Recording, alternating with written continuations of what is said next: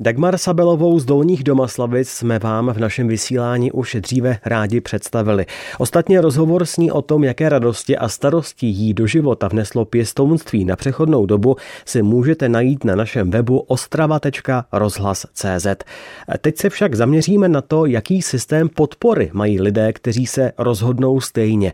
Co je čeká, to zjišťovala naše redaktorka Romana Kubicová. Dagmar Sabelová, když se rozhodla, že se spolu s manželem stanou pěstouny na přechodnou dobu, co všechno vás čekalo, kde jste vlastně se musela zaevidovat, žádat a podobně? Tak jsem šla na městský úřad, na OSPOD, kde jsem prostě si podala žádost a tam ta paní se mnou to všechno sepsala, jaké máme možnosti a kde bydlíme a takové, potom, že přijde na kontrolu, ale říkala, půl roku se nebude dělat nic ale vy se nestarejte, to prostě se bude vyřizovat váš zdravotní stáva, prostě trestní bezúhonnost a takové věci se budou, takže v pohodě. No a za půl roku se mi ozvali s tím, že už mi dali termín přípravy, kde jsme chodili k psychologům a prostě dělala se příprava, dělali se různé testy, jestli na to máme nebo ne.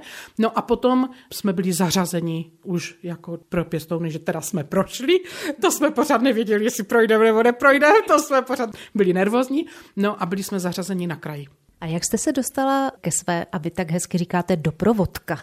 Vždycky, když jsme zařazeni, tak si můžeme vybrat doprovodnou organizaci, která vlastně, jako to je vaše pravá ruka, ona prostě všechno zařizuje. Všechny formality, návštěvy, vozí mě všude, prostě úplně všechno.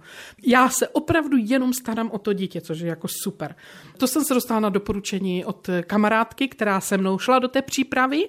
Tam jsme se prostě seznámili, my jsme tam byli šest manželských párů, řeknu, plus jedna paní, která byla sama, když jsme dělali skupinovou přípravu a tam jsme se jako fakt hodně zblížili a ona je z Vojkový z kousíček od nás, že jo, takže super.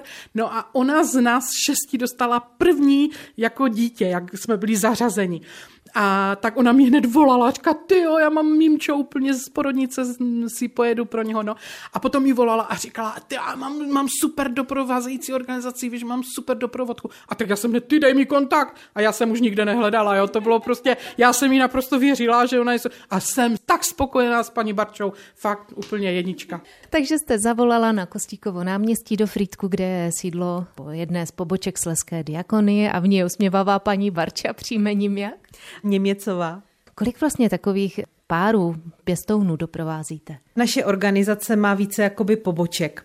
My máme asi 250 eh, jakoby pěstounských rodin, ale z toho je jenom 10 přechodných. Takže 10 přechodných rodin.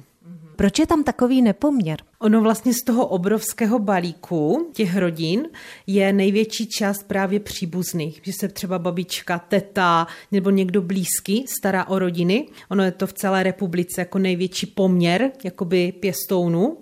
Potom jsou samozřejmě pěstouní trvalí, takzvaně zprostředkovaní, kteří také projdou, jak už říká paní Sabelová, přípravou a tak dále. Jsou, jsou zařazení a čekají na přiřazení dítka, které potřebuje tu jejich péči a těch je právě strašně málo v současné době. Těch je teďka nejméně, a je velká, je velká jakoby díra mezi tím, že pěstouni přechodní musí třeba předávat opravdu děti do dětských domovů, protože nejsou dlouhodobí pěstouni.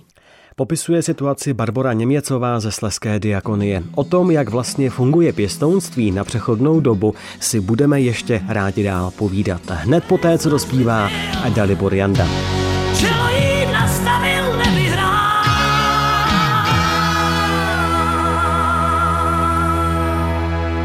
Před písničkou si Barbora Něměcová ze Sleské diakonie posteskla, že v kraji máme nedostatek pěstounů na přechodnou dobu. A tak děti, o které pečují určenou dobu, tak často poté končí v ústavní péči. Na další informace se jí ptala redaktorka Romana Kubicová. Stalo se vám, že někdo se stane pěstounem a posléze zjistí, třeba i s tím, jak se mu snažíte radit, co vše pro něj děláte, že na to prostě nemá? Samozřejmě stává se to. Nebo můžou se v těch rodinách dít i v, jako v klasických rodinách někdo stárne, stane se nějaká zdravotní jako překážka a tak dále, anebo prostě děti rostou a samozřejmě i puberta v běžné rodině je velmi těžká a v té náhradní je ještě těžší a spoustu lidí tady jako jsou na nějaké jako hranici svých sil a i když se snaží jakoby do umoru a do poslední, do poslední kapky, tak bohužel někdy se to jako nepovede a děti odcházejí do nějakého buď zařízení nebo přechodných pěstonských pečí a tak dále. Stává se, že teda jdou si tady vylít srdce, anebo je potom třeba už odkážete na psychologa. Co vlastně vy tady ze své pozice jim můžete nabídnout?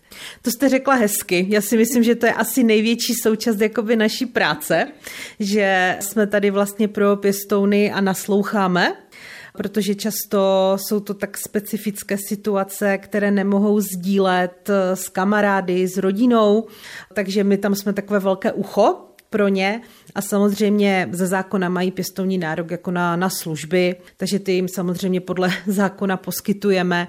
Máme psychologa vlastního, terapeuty, takže nějaké herní terapie, teraplay, senstray terapie jo, a takové jako další, nebo diadická vývojová psychoterapie, která je jako si myslím v náhradní rodinné péči jako nejúčinnější, takže nabízíme jako celou škálu služeb. Z toho, co jste říkala, jsem pochopila, že pěstounů je stále málo, že by bylo třeba. Tak pokud eh, někdo o tom uvažuje, co byste mu vzkázala? Co bych vzkázala lidem, kteří mi nad tím přemýšlejí? Kdo má chuť prostě otevřít svůj domov a hlavně srdce dětem, které neměly lehký začátek, tak ať, ať do toho jdou, protože si myslím, že to každého může opravdu jako obohatit.